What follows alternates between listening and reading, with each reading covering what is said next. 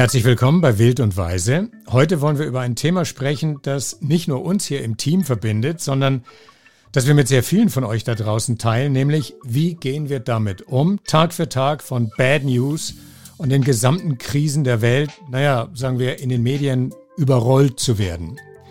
Wie können wir uns informieren, ohne in der Infoflut dann abzusaufen?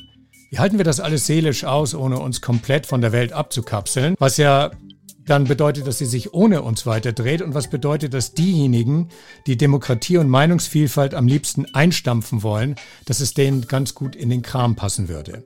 Das sind ziemlich taffe Fragen also. Versuchen wir hier ein paar Antworten zu finden unter uns und übrigens auch euch einzuladen, uns eure Gedanken dazu aufzuschreiben. Vielleicht garniert mit ein paar Sternchen für diesen Podcast. Und damit geht's los.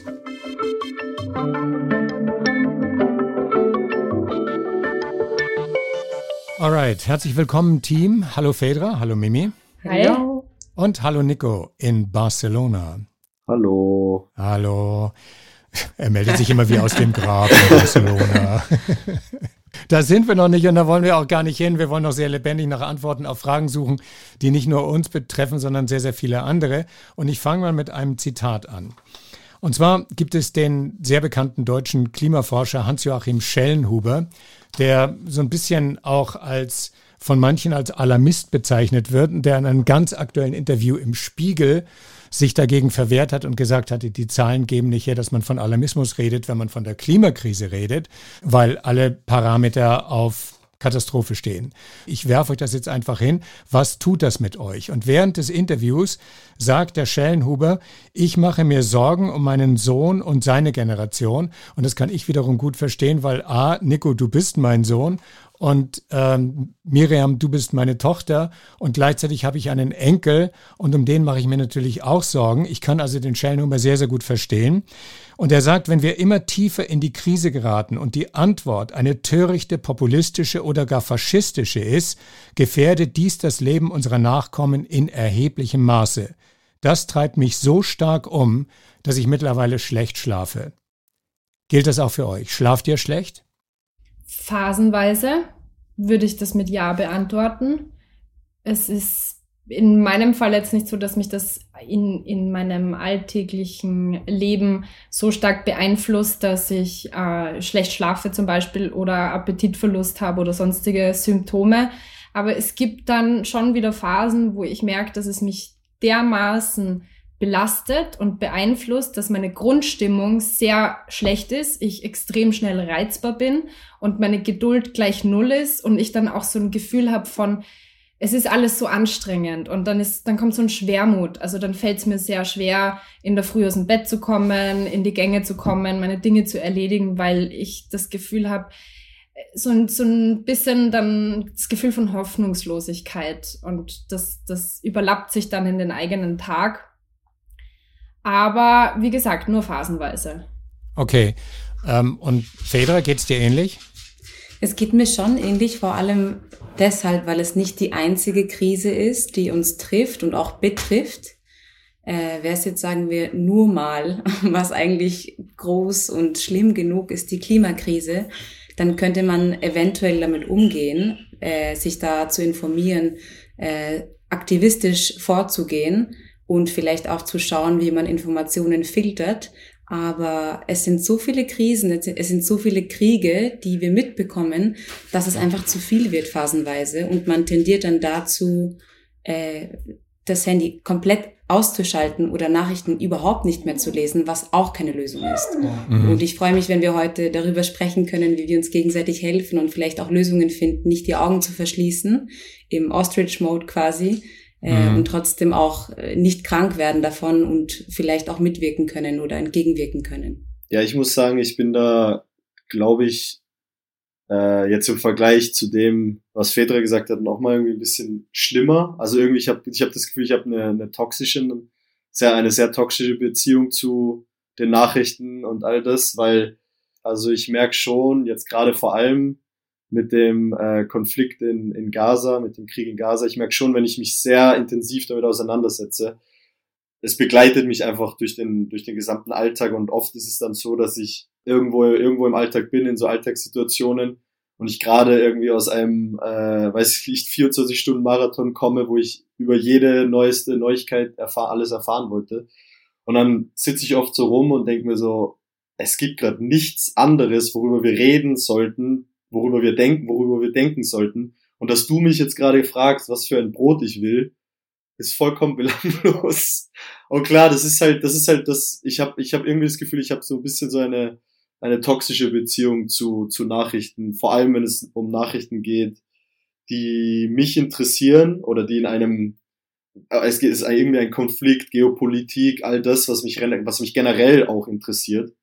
Da falle ich relativ schnell in, in dieses, in dieses äh, Rabbit Hole, wie es heißt dass ich dann einfach die ganze Zeit, die ganze Zeit äh, auf dem, auf der, den alle Neuigkeiten lesen will, die ganze Zeit informiert bleiben will.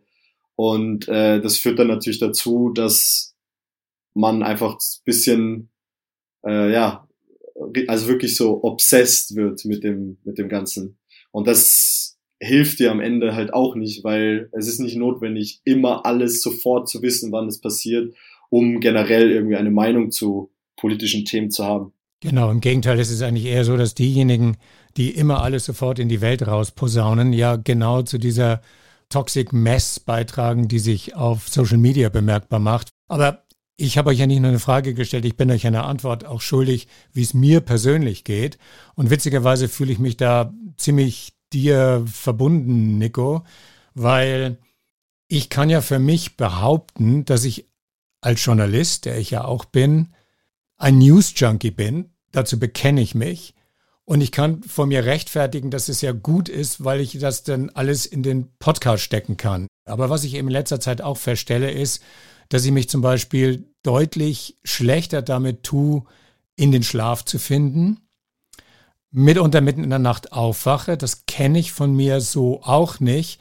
Und ich muss beginnen zuzugeben, dass möglicherweise das so ein bisschen ein News Overkill ist, der mich vielleicht doch mehr stört, als ich es vor mir selber zugeben würde. Und dann gebe ich es lieber vor euch zu.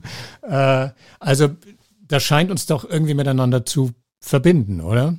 Ähm, aber ich finde, es gibt mittlerweile Unterschiede, auch einerseits wie viel Nachrichten, aber auch auf der anderen Seite welche Nachrichten. Also ob man jetzt eine Schlagzeile sieht, so und so viele Kinder getötet oder äh, so und so viele neue Geisel entführt, oder man sieht ein Video, wie die Mütter zuschauen, wie da jemand enthauptet wird oder die Kinder vergewaltigt werden. Das hat ein ganz anderes Ausmaß auf meine Emotionen und auf meine Befindlichkeit. Und ich glaube, dass das auch gezielt so vermittelt wird, damit diese Emotionen erzeugt werden.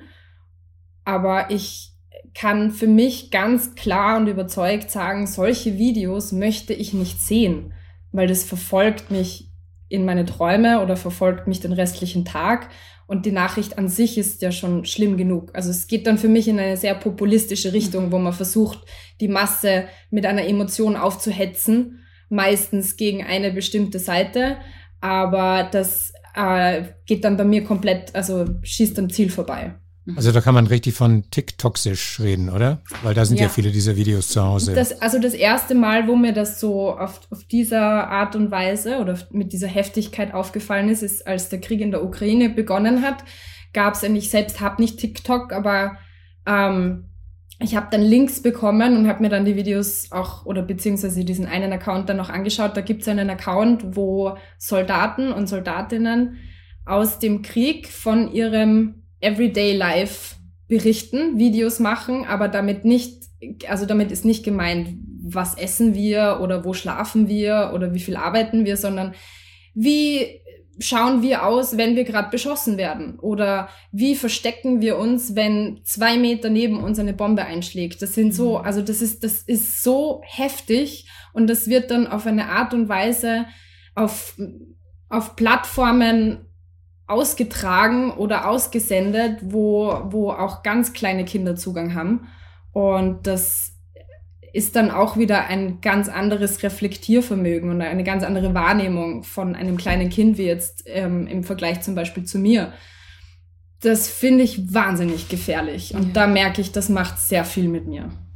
Auf der anderen Seite muss man auch sagen, meiner Meinung nach, dass wir jetzt aktuell gerade in einer Zeit leben, wo Sachen, die falsch laufen in der Welt, sehr schwer, vor allem auf so einem globalen, die, so, die eine globale Wichtigkeit haben, sehr schwer versteckt werden können. Dass jetzt vielleicht irgendwelche, irgendwelche Menschenrechtsverletzungen begangen werden, wo Menschen Handys haben, auch wenn sie ein Video machen und vielleicht später irgendwann mal hochladen. Das, das führt auch zu einer Situation, und ich verstehe voll, was du sagst, also ich bin da ganz bei dir, aber es führt irgendwie auch zu einer Situation, wo es leichter ist, ähm, Sachen in die Welt rauszupumpen, die auch, die von der Welt auch gesehen werden sollten.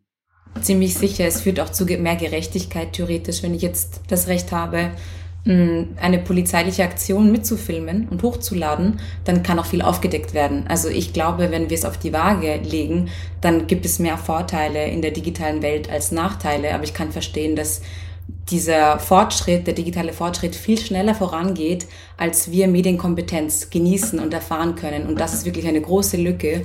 Und es muss anfangen, bereits in, in Grundschulen oder in, wie sagt man in Österreich? Volksschulen. In, in Volksschulen, genau. Also für Kinder quasi äh, was zu leisten, damit sie nicht ähm, hilflos ja, ein Bewusstsein dafür schaffen. Genau, ein Bewusstsein muss dafür geschaffen werden, sonst äh, fühlen sie sich wahrscheinlich ganz so schnell, wie, wie wir uns jetzt fühlen. Okay, aber dann würde ich jetzt ganz gerne mal was in die Runde fragen, auch weil es mich prinzipiell interessiert. Wir haben jetzt drüber gesprochen, so wie können Nachrichten auf uns wirken, vor allem wenn wir die ganze Zeit bombardiert werden mit irgendwelchen schlimmen Nachrichten. Und wir sind ja Menschen, die die nicht mal, also jetzt in, in aktuellen Konflikten hoffe ich mal, wir sind Menschen, die keinen Bezug, keinen persönlichen Bezug dazu haben. Also wenn es uns schon irgendwie ein bisschen nahe geht, dann können wir uns ja gar nicht vorstellen, wie es, wie es Betroffenen geht. Aber wie geht ihr damit um, wenn ihr das Gefühl habt, es geht, es wird ein bisschen zu viel, weil ich habe keinen Umgang und ich würde gern einen haben. Also ich habe mir ein bisschen Gedanken darüber gemacht. Mir sind zwei Antworten in den Kopf gekommen, die ich von jeweils zwei verschiedenen Personen ähm, in anderen Gesprächen bekommen habe, wo ich meine Belastung und, und meine Überforderung ausgesprochen habe. Also ähm, die erste Aussage kommt von meiner Mutter und die hat sie aus einem Buch, wo eine sehr junge Iranerin über die Proteste der Frauenbewegung im Iran berichtet. Und die Autorin wurde gefragt, wie sie mit diesem ganzen Leid umgeht und wie sie es schafft, sich nicht davon überschwemmen zu lassen. Und ihre Antwort war ziemlich klar. Und zwar, es geht nicht um mich. Also, dass man das Leid fühlt und dass man sich überfordert fühlt von, von all den grausamen Situationen und Taten, die dort passieren, ist menschlich. Aber es geht nicht um uns. Und wenn wir uns in diesem Leid, also wir als nicht betroffene Personen, wenn wir uns von diesem Leid leiten lassen, dann haben in diesem Zusammenhang auch die betroffenen Personen keine Bühne mehr. Und diese Aussage finde ich wahnsinnig stark. Und das hat mich mal so ein bisschen auf den Boden zurückgeholt in Form von, ja, es ist normal und menschlich, dass es mich belastet und dass ich mich überfordert fühle. Aber das ist nicht das, was momentan im Mittelpunkt stehen sollte, weil wenn ich mich davon leiten lasse, dann haben die Personen, denen es wirklich schlecht geht, auch keine Bühne mehr. Und darum geht's ja, mhm. dass die Geschichten erzählt werden. Also hast du das quasi so als Leitsatz oder Weisheit, die du dir immer wieder in ja. den Kopf schießt, wenn du dich überfordert fühlst? Ah, das hat meine Mama gesagt. So genau. kann ich genau. mich abgrenzen. Genau, ja. Eine, ein anderer sehr guter Ratschlag beziehungsweise Metapher habe ich von einem Freund bekommen, als ich mit ihm darüber geredet habe, dass ich so ein bisschen das Gefühl von Hoffnungslosigkeit für die Zukunft der Menschheit, der Erde, alles zusammen irgendwie habe, also wenig Hoffnung habe, dass da noch was Gutes rauskommt. Und er hat gesagt, das kann er total gut verstehen. Aber wenn man die Entwicklung der Menschheit mit der Entwicklung eines Menschen gleichsetzen würde, dann wäre die Menschheit momentan in der Pubertät. Und dann wäre, also auch bei einem pubertierenden Kind, ist es normal, sehr schwierige Phasen zu haben, sehr widersprüchliche Gefühle zu haben, Impulsdurchbrüche, sehr ruhige, langweilige Phasen, dann Ideen und, und, und Richtungen, die man danach überhaupt nicht mehr nachvollziehen kann. Also all diese Dinge sind normal und, und auch wir erkennen das als normal in der, in dem Heranwachsen von einem Menschen. Und wenn man das eben auf die Menschheit im Gesamten ummünzt, dann ist es eigentlich auch normal, dass sich gerade extrem viel tut, dass sich sehr viel verändert.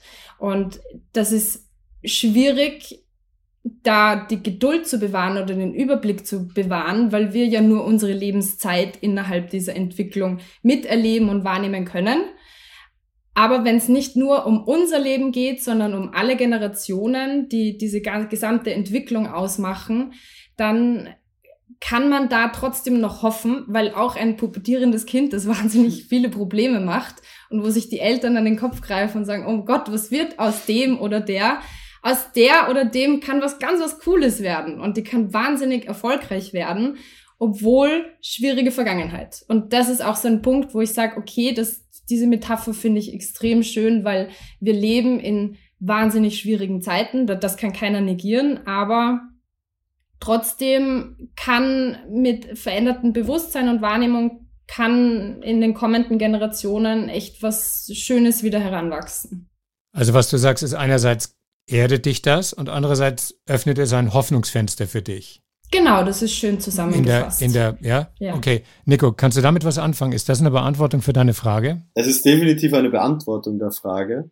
Ich kann aber, ich, ich, ich bin leider in ein äh, lebenspessimistischer Mensch.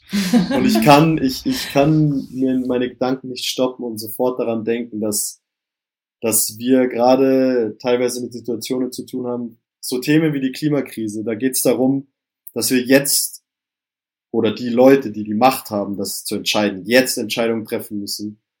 Äh, ansonsten führt es zu Konsequenzen, die wir später, wenn die Wahrnehmung in der Bevölkerung oder in überall auf der Welt einfach mal größer ist, dann nicht mehr wettmachen können. Es ist eine, es ist eine, wie so ein Schneeball, den wir jetzt noch gerade noch aufhalten könnten, aber wenn der, wenn der weiterrollt, irgendwann können wir nicht mehr, nicht mehr aufhalten. Dann bringt uns eine bessere Wahrnehmung äh, oder gut gemeinte Initiativen dann einfach nichts mehr, weil dann geht es ja auch nicht darum, dass der, dass der Planet sofort stirbt. Es geht ja darum, dass, dass dann weiß ich nicht, dass Menschen in, in vielen Gegenden der Erde einfach nicht mehr leben könnten, dass bestimmte Länder überspült werden, weil der wegen dem Meeresspiegel, ihr wisst das ja alles. Da muss ich sagen, da, da geht mir das bisschen zu kurz, weil da fehlt mir einfach der realistisch notwendige, ähm, die, die realistisch notwendige Alarmstufe. Ja, ich würde dir da prinzipiell zustimmen. Und da hast du auch, also da kann ich gut verstehen, dass du sagst, da ist dir das zu kurz, dieses, diese Denkweise oder dieser Versuch, es besser zu machen für sich. Ähm, wenn wir jetzt bei dieser Metapher bleiben, dann würde ich sagen, Konsequenzen sind dann auszutragen und zu erleben in den kommenden Generationen und das kann ziemlich beschissen sein. Aber bis dahin kann sich in dem Bewusstsein und in der Wahrnehmung schon so viel tun und so viel verändern, dass dann die Haltung dahinter auch eine andere ist und dass dann vielleicht ein lösungsorientierteres Denken möglich ist. Das heißt, die Leute verbrennen glücklicher, weil sie sich denken, ich weiß, warum ich verbrenne. yeah! Nein, ich hätte jetzt so verstanden, was die Mimi gesagt hat, dass es irgendwie Coping-Mechanismen sind. Eh, aber so, weil du meintest, es ist, es steht zu wenig Tat dahinter und es ist mehr so ein Verschieben ich glaube, so wie du es meintest, wenn ich für dich sprechen darf, ist es, wie beruhigt man sich, ohne tatenlos zu sein. Und ich finde, es muss diese Kombination geben von nicht wegschauen, aber trotzdem nicht krank werden davon. Mhm. Und das ist für mich, wo ich sage, Medienkompetenz, egal auf welcher Ebene, aber vor allem auf, auf der höchsten Ebene, wie du schon gesagt hast, Nico, weil ich finde es auch immer wieder blöd, wenn man sagt, wir sind für alles verantwortlich als äh, kleine äh, niemande eigentlich, obwohl auf staatlicher Ebene viel mehr passieren könnte. Und ich habe darüber mit meiner Therapeutin gesprochen, weil ich die erste bin, die äh, Tipps sammelt, aber sie nie umsetzt. Und ich bin immer überfordert. Ich habe heute meine Chats gezählt, das soll ich bis zur nächsten Therapiestunde machen. Ich habe 20 Chats offen in einem Tag ohne die Nachrichten einzuzählen, also mit einzuzählen. Und es ist eigentlich ein Wahnsinn und total überflüssig. Und wenn ich dann daran denke, dass ich seit einem Jahr Instagram habe, weil ich für Wild und Weise, mit Wild und Weise arbeite, hatte ich davon, ich hatte keine sozialen Medien und ich merke, wie ausgebrannt ich bin, dann muss ich schleunigst für mich selbst handeln, ohne die Augen zu verschließen. Und da meinte sie, dass man vielleicht irgendwie einen Tag, also praktische Tipps, Doppelpunkt, einen Tag die Woche ein Me-Day macht quasi, wo man sagt, man schaut wirklich überhaupt nicht auf soziale Medien, falls man das schafft, weil irgendwie entsteht dann doch eine Sucht mit der Zeit. Oder dass man ab einer bestimmten Uhrzeit am Tag in den Flugmodus geht und dann wirklich nicht mehr anschaltet das Handy. Und dann ist man von, was weiß ich, 20 Uhr bis zum Schlafen gehen und die ersten zwei Stunden nicht online, weil das sind ganz wichtige Zeiten, die für den Schlaf bedeutend sind. Wenn der Schlaf gut ist, geht es einem automatisch besser. Und ich tendiere dazu, und ich glaube, korrigiert's mich, wenn ich falsch liege, die meisten gehen mit dem Handy vielleicht auch ins Schlafzimmer und das Letzte, was man anschaut, ist das Handy und das Erste, was man anschaut, sind die Nachrichten und das macht krank. Also ich mhm. glaube, da gibt's kleine praktische Tipps, die umgesetzt werden können ohne tatenlos rumzusitzen. Aber ich finde das spannend, also sehr gute Tipps. Ähm, ich finde das aber spannend, dass du sagst, eine Stunde am Tag oder ab einer gewissen Zeit am Tag oder einen Tag in der Woche mhm. Handy weg und, und von Social Media aussteigen. Das ist für mich, also für mich fühlt sich das an wie, oh mein Gott, riesengroße Aufgabe. Da brauche ich immer mhm. wahnsinnig viel Mut, Überzeugung, Durchhaltevermögen, dass ich das eine Zeit lang machen könnte. Den Sinn dahinter erkenne ich sofort. Aber das, was mich jetzt schockiert oder beziehungsweise was ich eigentlich interessant finde, ist, ist, dass ich glaube, dass so wie ich das empfinde, ist die Normalität.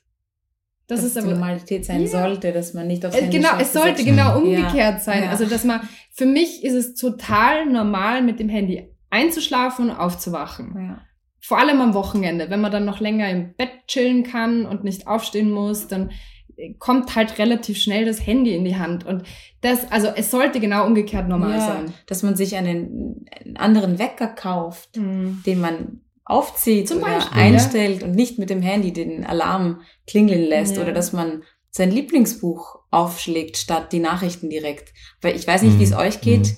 Peter, vielleicht du aus einer anderen Generation, wir sind Digital Natives eigentlich oder fast zwischen Gen Z und Millennials. Aber ich weiß nicht, wie geht's dir, Peter, damit? Bist du auch mit dem Handy in der Hand, dein verlängerter Arm im Bett beim Aufstehen und Einschlafen? Also ich bin da genauso gefährdet, wie du das gerade für dich selber beschrieben hast oder Mimi, du für dich oder Nico, du für dich. Also da trennt uns sozusagen nichts Generationelles aus dem ganz einfachen Grund, weil ich bin sehr technikaffin. Und das ist einerseits gut, weil ich bin älter, aber sehr offen gegenüber neuen technischen Entwicklungen. Und das ist auch wieder nicht gut, weil ich auch gleichzeitig die negativen Effekte davon quasi mitnehme und zum Beispiel ins Bett mitnehme, ja. Und ähm, insofern ist der oder sind die Tipps, die du von deiner Therapeutin ähm, erfahren hast, für mich genauso relevant, wenn ich ganz ehrlich ja. bin. Ich muss sagen, ich habe, äh, also ich finde die Tipps voll gut und ich habe das auch schon oft probiert und meine Freundin versucht das tatsächlich ein bisschen rigoroser durchzusetzen, äh, weil, weil sie das auch besser kann. Weil meine, meine Gedanken sind sofort so, wenn, wenn ich dir dazuhöre, meine Gedanken sind sofort eher relativierend. Bei mir ist es so, weil ich habe kein Facebook, ich habe kein Instagram, ich habe kein TikTok. Aber ich benutze sehr viel YouTube. Was auch in Social Media ist, keine Frage. Und eigentlich genau dasselbe. Das meine ich ja. Das sind meine relativierenden Gedanken weil ich auf, äh, weil ich auf YouTube hauptsächlich Leuten folge, die Content rausbringen, das mich sehr interessiert und es ist keine äh, unendliche Schleife an Videos, die gar nichts mit mir zu tun haben, sondern es ist, ich mache YouTube aus, ich auf, ich gehe auf meine Seite von meinen Abos und dann ist da irgendjemand so, hey, äh, weiß ich nicht, neues Video zu irgendeinem politischen Thema, bla bla bla. Und dann dann schaue ich mir das spezifisch an. Also ich suche jetzt nicht, ich gehe jetzt nicht auf YouTube einfach nur um zu gucken. Aber das ist halt relativierend, weil natürlich sind die Nachrichten, die man auf YouTube, die ich, die, die ich dann viel lese oder höre, natürlich jetzt trotzdem nicht rein positive. Und es ist trotzdem am Handy und es ist trotzdem ein Social Media. Von dem her bin ich da ganz bei dir, aber mein, mein Kopf versucht halt direkt so zu sagen, so, ach komm, aber ist ja nicht das Schlimme in Social Media. Ich finde auch nicht, dass es schlimm sein muss. Also wenn du dich nicht ausgebrannt fühlst, dann ist es ja in Ordnung. Wir haben nicht alle die to gleiche Toleranzschwelle. Aber ich, geht's dir gut damit, wenn du sagst, du konsumierst eine bestimmte Stundenanzahl am Tag YouTube-Videos? Weil wenn ja, muss es ja auch nicht sein, dass es weniger ist und dann umso besser für uns. Wir profitieren dann auch durch dein Wissen, durch das, die Inspiration durch dich im Team oder auch im Podcast. Das ist ja Teil unserer Arbeit. Aber ich merke für mich selbst, dass ich nicht kann und mir irgendwelche Grenzen setzen muss. Ja, ich, ich merke, also ich merke es bei mir, dass grundsätzlich äh, das Konsumieren von YouTube finde ich, also finde ich sehr bereichernd Gleichzeitig gibt es dann natürlich immer diese Grenze, wo ich dann beginne, irgendwelche Trash-Videos, die halt gerade vielleicht vorgeschlagen werden und dann klickt man drauf, wenn man gerade da ist. Und da, da ist so der Moment, wo man eigentlich sagen müsste, komm, ab. Ab mit der App. Naja, warum? Es ist ja, es ist ja auch lustig. Und ich denke mir, man braucht ja auch, weil wir darüber reden, wie kann man damit umgehen, wenn man so eine Überladung an ständig News und hauptsächlich schlechte News bekommt, ähm, merke ich, dass es mir schon manchmal gut tut, ganz bewusst. Katzenvideos. Ja, fucking Katzenvideos. Ich meine, ich habe einen Hund. Bei mir sind es die Hundevideos. Ja. Aber, oder mein Lieblingscontent momentan sind wahnsinnig schmutzige Teppiche, die gereinigt werden. In einem Video von über zwei Minuten teilweise. Ich liebe es. Du schaust dir das an und es passiert rein gar nichts. Und es hat keine Bedeutung und es hat keine Auswirkung. Es hat ab, es ist ein absolutes Nichts. aber es ist irgendwie dann lustig oder beruhigend, aber auf jeden Fall bringt es mich auf andere oder sehr neutrale Gedanken. Und das ist auch ein bisschen mein Ausgleich. In Finnland gibt es ähm, eigene Fernsehkanäle, wo GoPro-artige Kameras in Fernzügen installiert sind und die fahren durch die finnische Tundra und Leute schauen sich das stundenlang an und der Zug fährt einfach nur durch Felder, Wälden, Wälder und Wiesen und durch Felder, Wälder und Wiesen und durch Birkenwälder und Felder und Wiesen und das geht tagelang so dahin, weil Finnland ein großes Land ist. Also wir haben so eine Sehnsucht nach so einer Art von regulierender Normalität ganz offenbar in uns und deine Teppiche sind da auch nicht anders. Aber ich wollte nochmal ähm, auf was raus, was du selber gesagt hast. Der österreichische Radiosender Ö3, Hitradio Ö3, hat dieses Jahr wissenschaftlich begleitet eine große repräsentative Umfrage gemacht bei jungen Menschen. Und da ist rausgekommen, dass fast die Hälfte der Befragten sagt, dass es ihnen post-Corona und jetzt mit diesen ganzen Krisen, die es gibt, psychisch eher schlecht geht. Und jetzt gibt es ganz interessant zwei Teile der, der, der jungen Generation, also zwischen 18 und 24, 25, die da befragt wurden. 53 Prozent, ich zitiere das mal, sehen sich als Generation Dauerkrise. Sie taumeln von einem Ausnahmezustand zum nächsten. 46 Prozent sehen sich als Generation Aufbruch. Eine Generation, die die Welt neu denkt. Und das ist insofern spannend. Warum gibt es da diesen Unterschied? weil die diese gestalterische Perspektive ganz eng mit den verfügbaren Ressourcen verbunden ist. Das sind junge Menschen ohne finanzielle Sorgen, mit universitärer Ausbildung, bei guter psychischer Gesundheit und mit für sie wahrnehmbarer gesellschaftlicher Unterstützung und die vertreten diesen Standpunkt besonders häufig. Die anderen sind eher Menschen mit niedrigerem formalen Bildungsgrad, die News quasi im Vorbeigehen konsumieren und mit den, mit den klassischen Medien nichts mehr am Hut haben und sich rein und ausschließlich über Social Media und da oft eben toxisch informieren.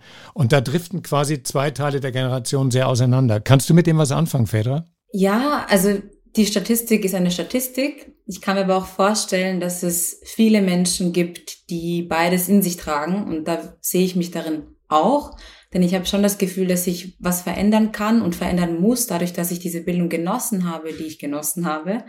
Aber gleichzeitig fühle ich mich überfordert und das verbindet eben diese zwei Seiten oder diese zwei Personengruppen, die du angesprochen hast. Also ich kann mir nicht vorstellen, dass diese, diese, diese Spaltung da wirklich eine konkrete ist, weil ich glaube, es ist komplett egal, was für einen Lebensumständen du gerade bist, wenn man äh, auf die jüngeren Leute schaut.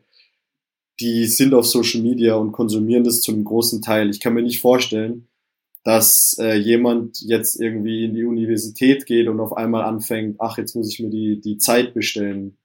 Das ist einfach eine natürliche Entwicklung, ja. Also ich, ich finde die Erklärung, dass da jetzt irgendwie eine Kluft ist und dass das irgendwie am, am, am am äh, Bildungsgrad sich irgendwie misst, das finde ich fast fehlgeleitet. Das, ich glaube, es, es geht mehr, wenn wir darauf zurückgehen, was Fedra am Anfang gesagt hat, dass wir allen Menschen beibringen, wie man richtig Social Media konsumiert. Ich glaube, das ist die wichtigere Frage, als jetzt zu erklären, Leute, die vielleicht irgendwie in die Universität sind, gehen dahin und andere gehen dahin. Wenn wir allen einfach beibringen, wie man damit umgeht, dann ist es, dann ist allen schon mal geholfen, denke ich. Worum es ging, ist die Vorstellung, dass du ja aus einem unterschiedlichen, also du kommst aus unterschiedlichen Elternhäusern, du hast eine unterschiedliche Vorbildung, du hast einen universitären Rahmen. Petra, du hast oft gesagt, du bist da quasi wie in einer Bubble zu Hause, ne? so hast du es mehrfach in Podcast-Episoden, die wir gemacht haben, beschrieben.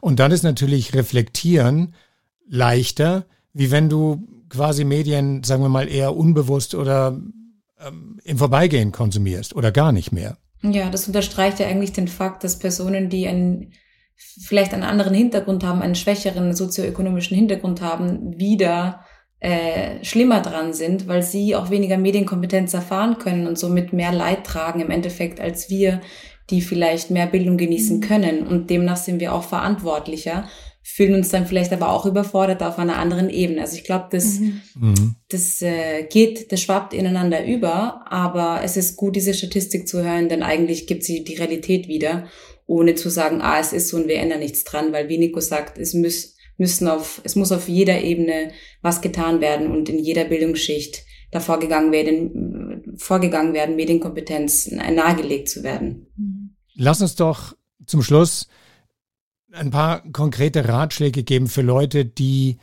ich glaube, das eint uns jetzt gerade, oder? Wir sagen, sich ganz von, von, von Informationen abzuschließen, öffnet Tür und Tor für diejenigen, die diese Abstinenz für ihre eigenen Zwecke ausnutzen. Und das sind im Moment die Rechten, die tendenziell wollen, dass wir sowieso eine Herde sind, die populistischen Angeboten hinterherrennt. Äh, das wollen wir verhindern.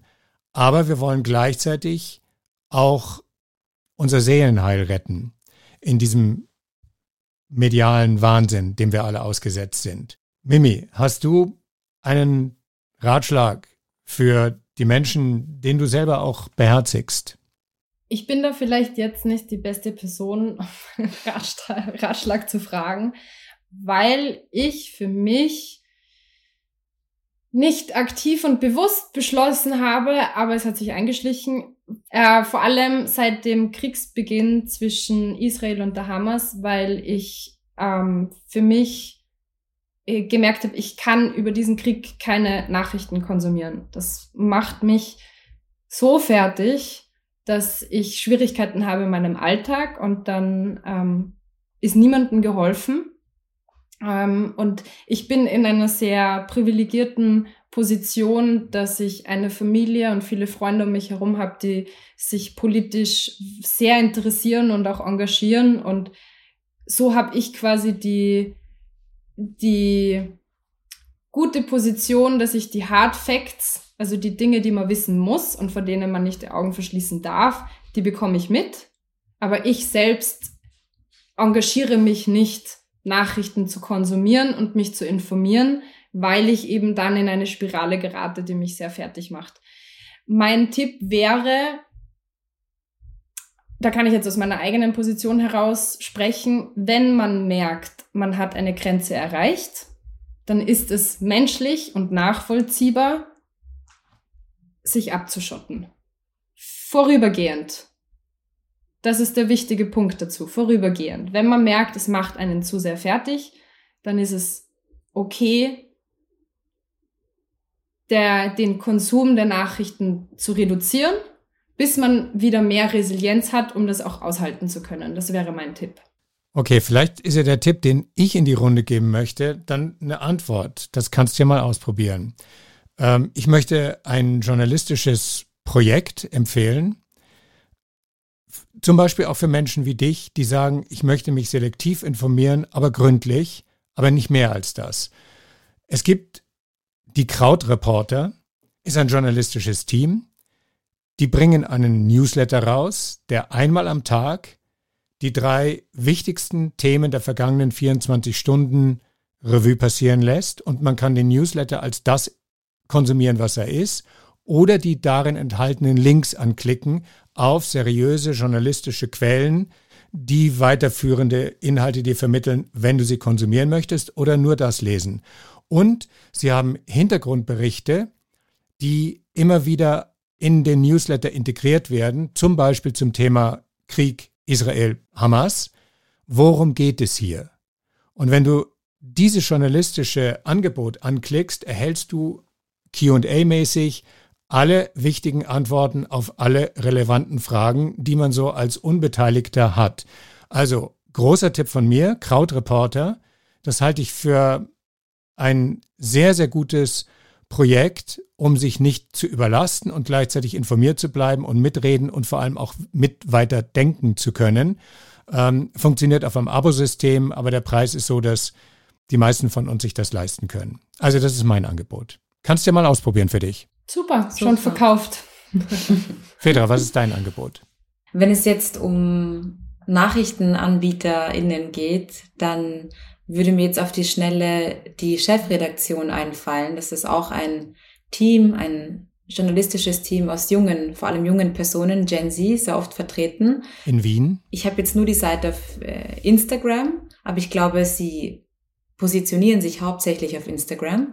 Und es ist ein breites Angebot an aktuellen politischen Geschehnissen mit teilweise auch ähm, sehr lebendigem Charakter, mit sehr viel Live-Reportage und äh, Interviews und teilweise aber auch humoristisch dargestellt, was bis in diesen Ausgleich reinbringt. Also das ist meine Empf Empfehlung an alle ZuhörerInnen. Aber trotzdem muss ich mich äh, an die, also muss ich Mimi zustimmen, dass es in Ordnung ist, wenn man einen Punkt der Überforderung erreicht, dass man sich zurücknimmt oder eben Tipps für sich selbst ausprobiert und nicht immer verfügbar, erreichbar und aktiv sein muss. Es gibt eine Website, die vielleicht ganz interessant ist. Die benutze ich jetzt, habe ich jetzt selbst noch nicht wirklich viel benutzt, deswegen, das ist keine Werbung. Das ist einfach nur die Tatsache, dass sie, dass sie existiert. Die heißt Ground News.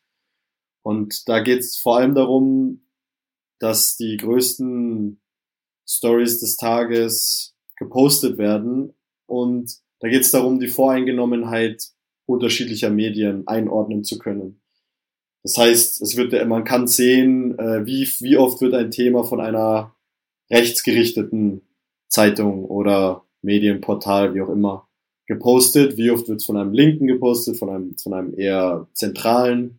Und man kann so ein bisschen irgendwie abwiegen, wie wird etwas formuliert äh, auf der, auf, in einem rechten Blatt und wie wird etwas formuliert in einem linken Blatt und wie werden, und wie werden die gleichen Geschehnisse unterschiedlich wahrgenommen. Ich vermute, das ist auf Englisch, oder? Äh, ja, aber es gibt eine, es gibt eine Europa-Seite, also für, für europäische Nachrichten, aber es ist grundsätzlich auf Englisch, soweit ich jetzt weiß. Ja, wir werden, wir werden das einfach, äh, Ground News, wir werden das einfach in den Show Notes posten, sodass ihr da draußen äh, auf diese Angebote zurückgreifen könnt. Und übrigens, Nico, das erinnert mich daran, dass es ein deutschsprachiges Angebot gibt, das genau dieses tut. Das heißt The Buzzard. Und äh, das ist ein Debattenprojekt, wo alle wesentlichen relevanten gesellschaftlichen Debatten ähm, in Bezug auf wer ist dagegen, wer ist dafür, wer ist links, wer ist rechts, ähm, aufgedröselt werden. Und du sozusagen aus linken, ähm, mittleren oder konservativen Standpunkten äh, dir eine eigene Meinung bilden kannst, weil dir sozusagen das einzelne Thema breit aufgefächert wird. Ähm, das ist deutschsprachig. Also The Buzzard, Krautreporter, Ground News, Chefredaktion und Selfcare. Und Selfcare, genau. Ich würde sagen, das ist doch ein ganz anständiges Outcome äh, weil wir am Anfang versprochen haben, dass wir auch ähm, ein paar produktive Vorschläge machen können. Und wir wären jetzt sehr, sehr froh, wenn ihr äh, uns eure Meinung dazu zurückspiegelt und uns anschreibt und uns bombardiert mit euren Vorstellungen und Wahrnehmungen. Äh, das würde uns ganz, ganz happy machen auf unserem Weg. Herzlichen Dank äh, euch dreien, Fedra, Mimi, Nico. Dankeschön. Wir hören uns in zwei Wochen wieder ähm, und immer auch wieder in dieser Konstellation, was mich sehr freut. Alright, ihr Lieben. Schönen Tag noch. Ciao. Ciao. Bis bald. Tschüss.